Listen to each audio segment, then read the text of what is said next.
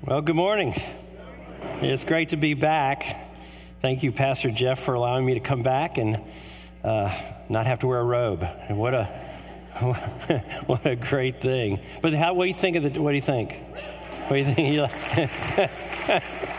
oh, I, I, I, am like you, dude. I'm blue jeans, shirt. That, that's my kind of dress. So good to be with you, and uh, it's a privilege to be here. Um, my wife, Rhonda, is right there. Would you stand up, honey? Come on.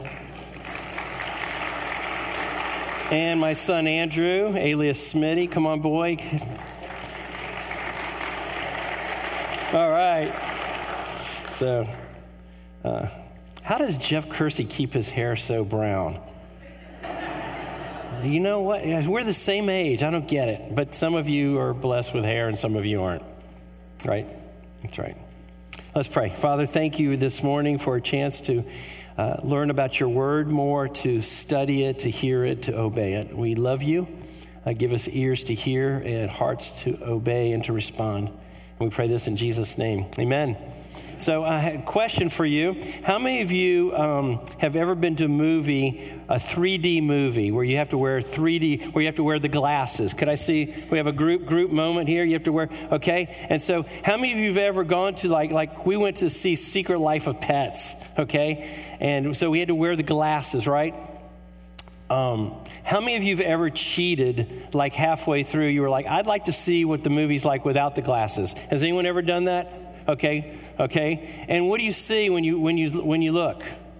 It's like distorted and it's like cloudy. You just like it's just un, you just can't get it. It's it's strange, and so you decide to put them back on. Well, our series that we're starting for four weeks is called "Flip the Lens." And we're asking you to consider flipping the way you look at life and how you interpret life and looking at life from God's perspective, not your own perspective. And in order to do that this morning, we have to, we have to ask the question what does it mean to live with joy?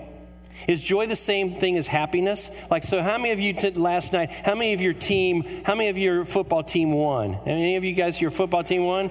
Okay, okay. And, uh, now I'm rooting for the Cubs, okay?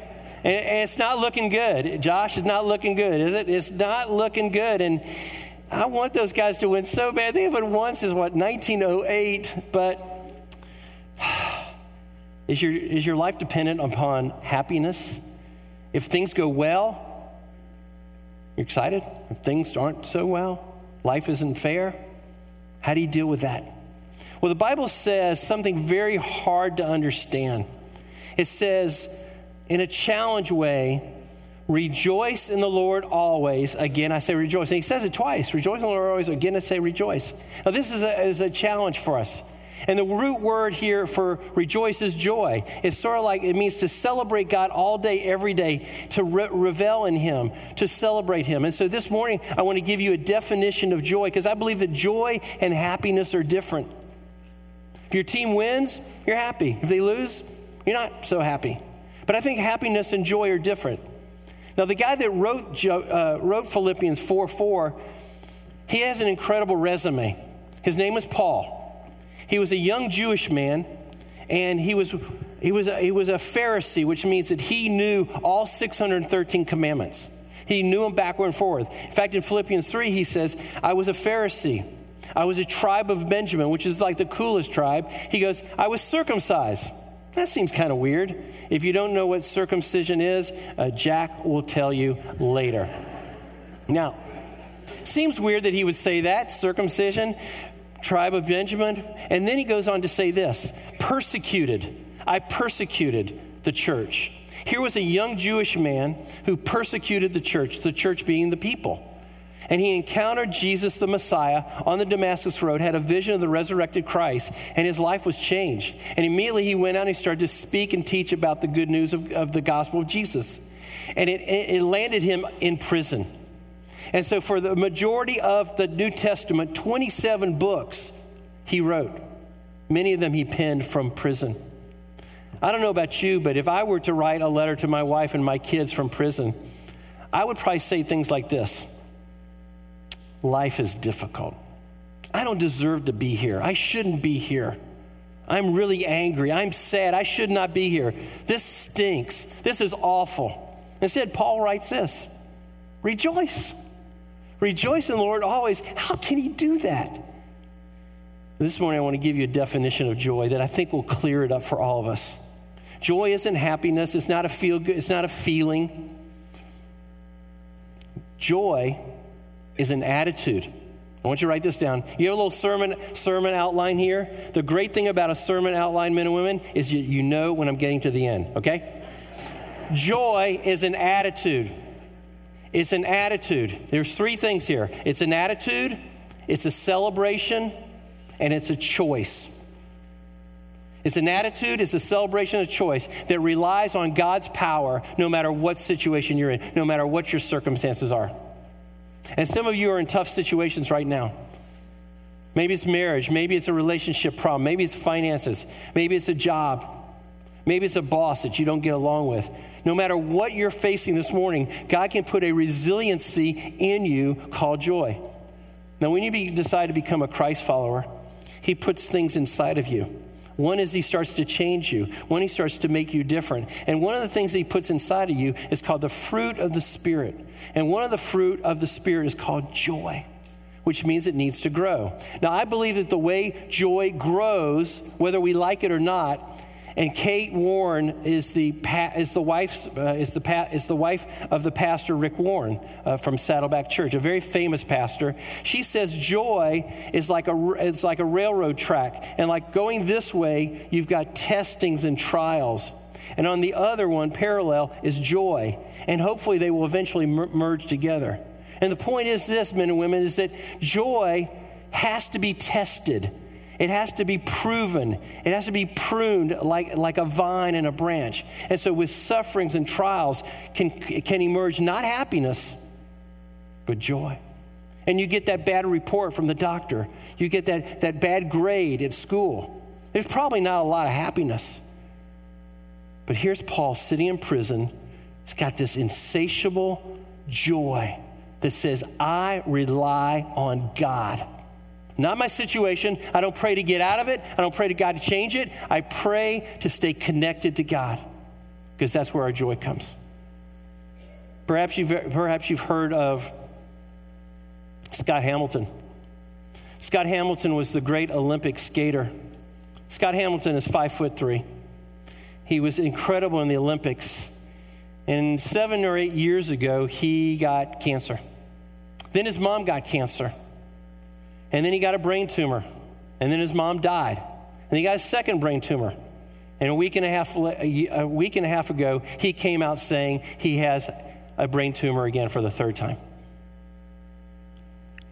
His son came up to him and said, Dad, do you have it again?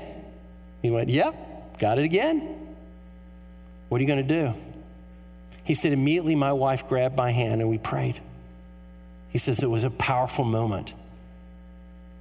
He, he said, as my wife was praying, I, I had this, this joy well up inside of me that no matter what I'm going through, no matter what my situation or circumstances is, I'm going to trust God. I'm going to rely on God.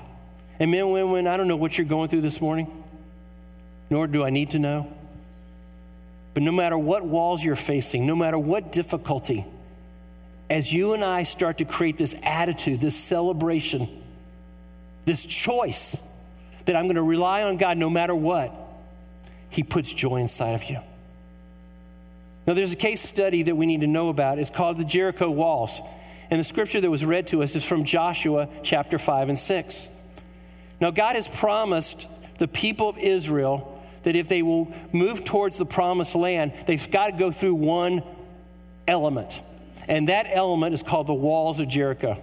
Now, here's what you need to know about the walls of Jericho they were impenetrable, they were huge, they were enormous, and you would not be able to humanly knock them down. God does not tell Joshua, hey, get your swords ready, get your artillery ready. He says, no, no, no. You don't even have to pick up a hammer. I will knock these walls down if you will trust me. And God's promise to Joshua, I will knock them down. Now, the people of Israel were battling the people of Jericho. Now, here's what you need to know the Israelites were facing the Canaanites, Hittites, Hivites, Perizzites, mosquito bites, Amorites, tick bites, Bud Lights. Help me out, help me out. Come on, come on. I'm working here, I'm working. But literally, they were people of war and they are battling. Now, the people of Jericho, they were not friendly people either. They were enormously evil, they were ferocious, they were barbaric. Scripture says in Deuteronomy that I found last week. Listen to this. They committed detestable acts that the Lord hates all in the name of their gods. They've burned their sons and their daughters as sacrifices alive to their gods.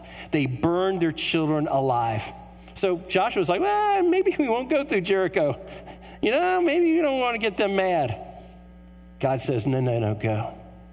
Go and I will lead you. Go and we will knock these walls down. Now, the walls were huge. There were outer walls and there were inner walls. And on the inner walls, there were little places to shop. Like maybe, there was a Starbucks or maybe it was a little Claire's. They got these little shops going on selling merchandise. Maybe back then they called it Walmart or Walgreens. Or maybe they were showing a movie called Star Walls. Help me out here, help me out.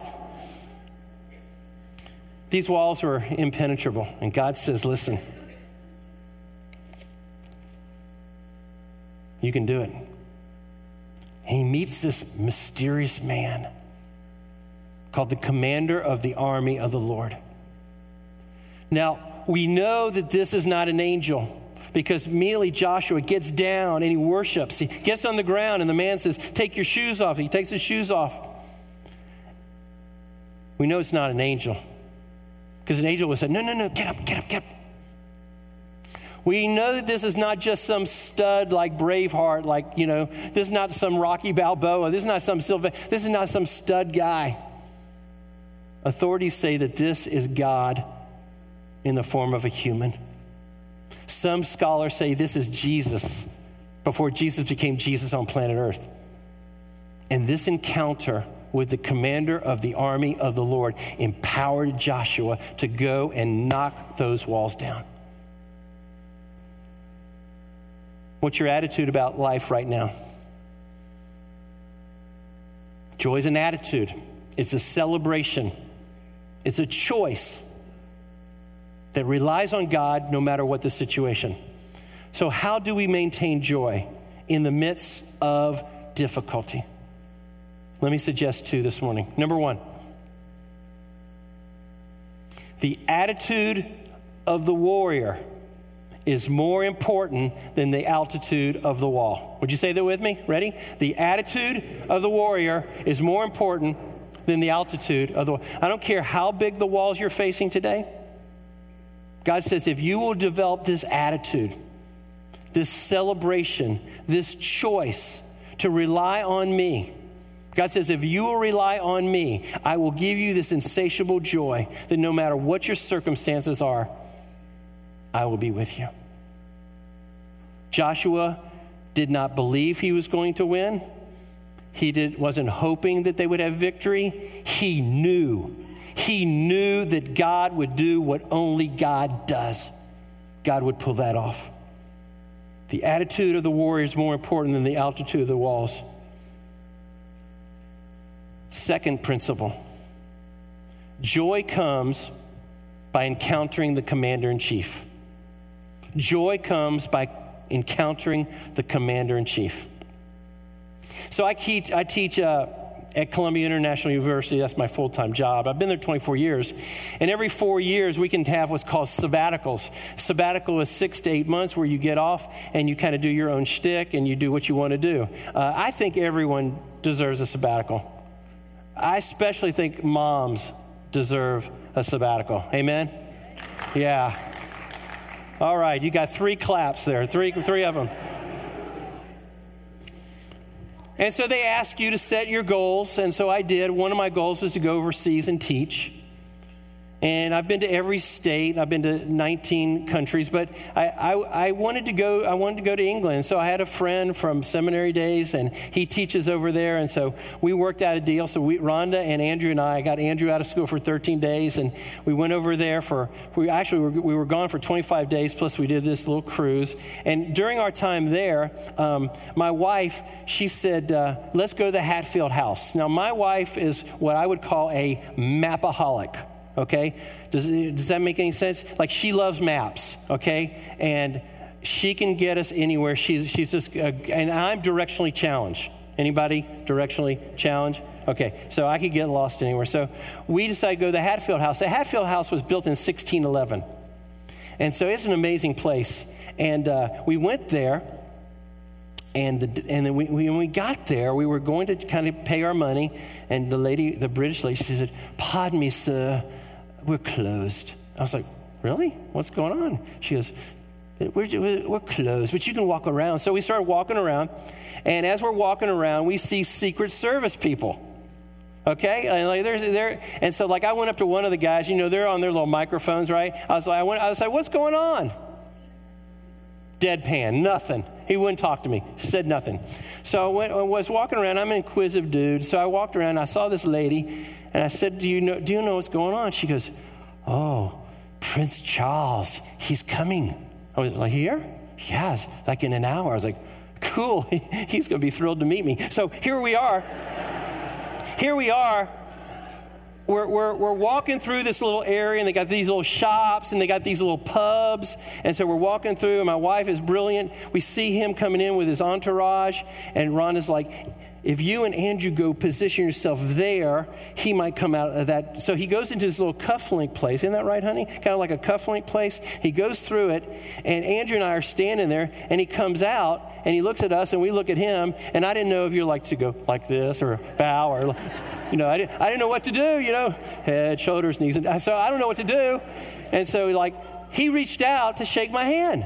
I didn't know if, you, if I would get electrocuted or I just thought this is cool. So I shook his hand and he says, hello. And I said, hello. And I said, hi, I'm David from America. Duh. And I just said, um, it's great to meet you. And, um, he said, What are you doing here? I said, Well, I'm teaching uh, at Cliff College up in the Peak. Oh, he goes, Oh, lovely, lovely. I said, He goes, How do you like, how do you like the UK? I said, Oh, it's fantastic. We, how long are you here? He said, About three weeks. He goes, Oh, brilliant, brilliant. And I just got like starstruck, stunned, like weird, like nervous. And I was like, But the real reason I'm here, Prince Charles, was to meet you. And he, and he said, Well, you've come to the right place. So, I walked away. We have a picture of Prince Charles. So that's our first, that's, that's me. That's me. Okay. And then we have one more uh, where I'm making, making him and the boys laugh. And um, I walked away, and Rhonda, she's been taking pictures of Prince Charles, but now she's taking pictures of me because I'm going, oh my gosh, I saw Prince Charles. And so he, he actually looked back with like one of those scowls, like, what is wrong with that? What is wrong with that human being? I share that with you because one, it, it really happened, but two, I couldn't get this event out of my mind for like a year. I mean, I thought about it, talked about it all the time. I mean, first thing I would tell people is, hey, I met Prince Charles. They're like, no, you didn't. I was like, no, I did. I really did. I met the dude who's going to be probably the king if, if the queen would ever, whatever queens do. If she ever passes, he'll take over. He, he will be the commander in chief. How much cooler is meeting that commander in chief? The King of Kings and the Lord of Lords how much more impacting can it be when you start a relationship with Jesus Christ? And I did when I was 19 years old. And I've never been the same. And the ongoing encounter and the maintaining of that relationship and the maintaining of that friendship and the maintaining and the growing of that relationship with God produces joy. It's an attitude. It's a celebration. It's a choice that says no matter what the situation, no matter what the circumstance, I will rely on God. And the Bible says this when they heard the blast of the shofar, the ram's horn, the wall collapsed, and the troops charged straight in, and there was rejoicing in the city. Where's my shofar blower?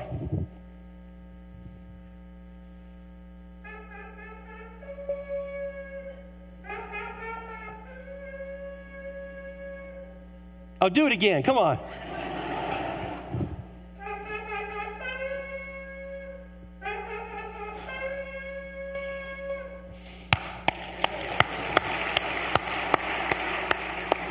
no matter what you are going through today, no matter how tall, how big, how impenetrable the walls are,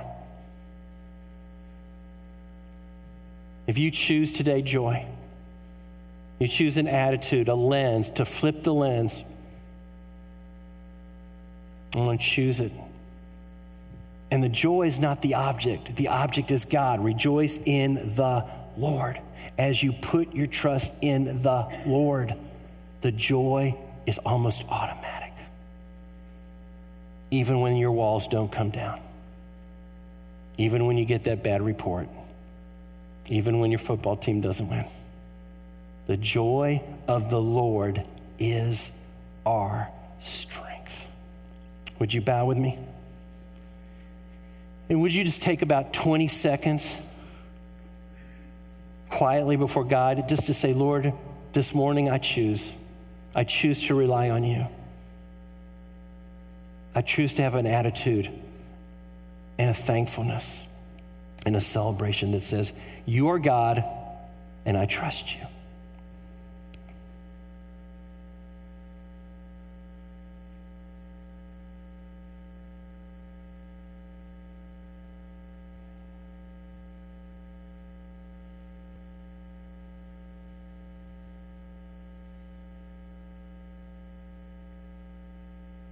Holy Spirit, you're welcome here. You're welcome in our lives. We welcome you to do new things in us. That we walk out of here different people than when we walked in. No matter what we're going through, no matter what trial or what testing, no matter what we're suffering, we choose this morning you. We'll glance at the wall, but we'll fix our eyes on Jesus. We'll occasionally glance at the wall, but we'll fix ultimately our eyes on you. And we pray all these things in the name of the Father and the Son and the Holy Spirit.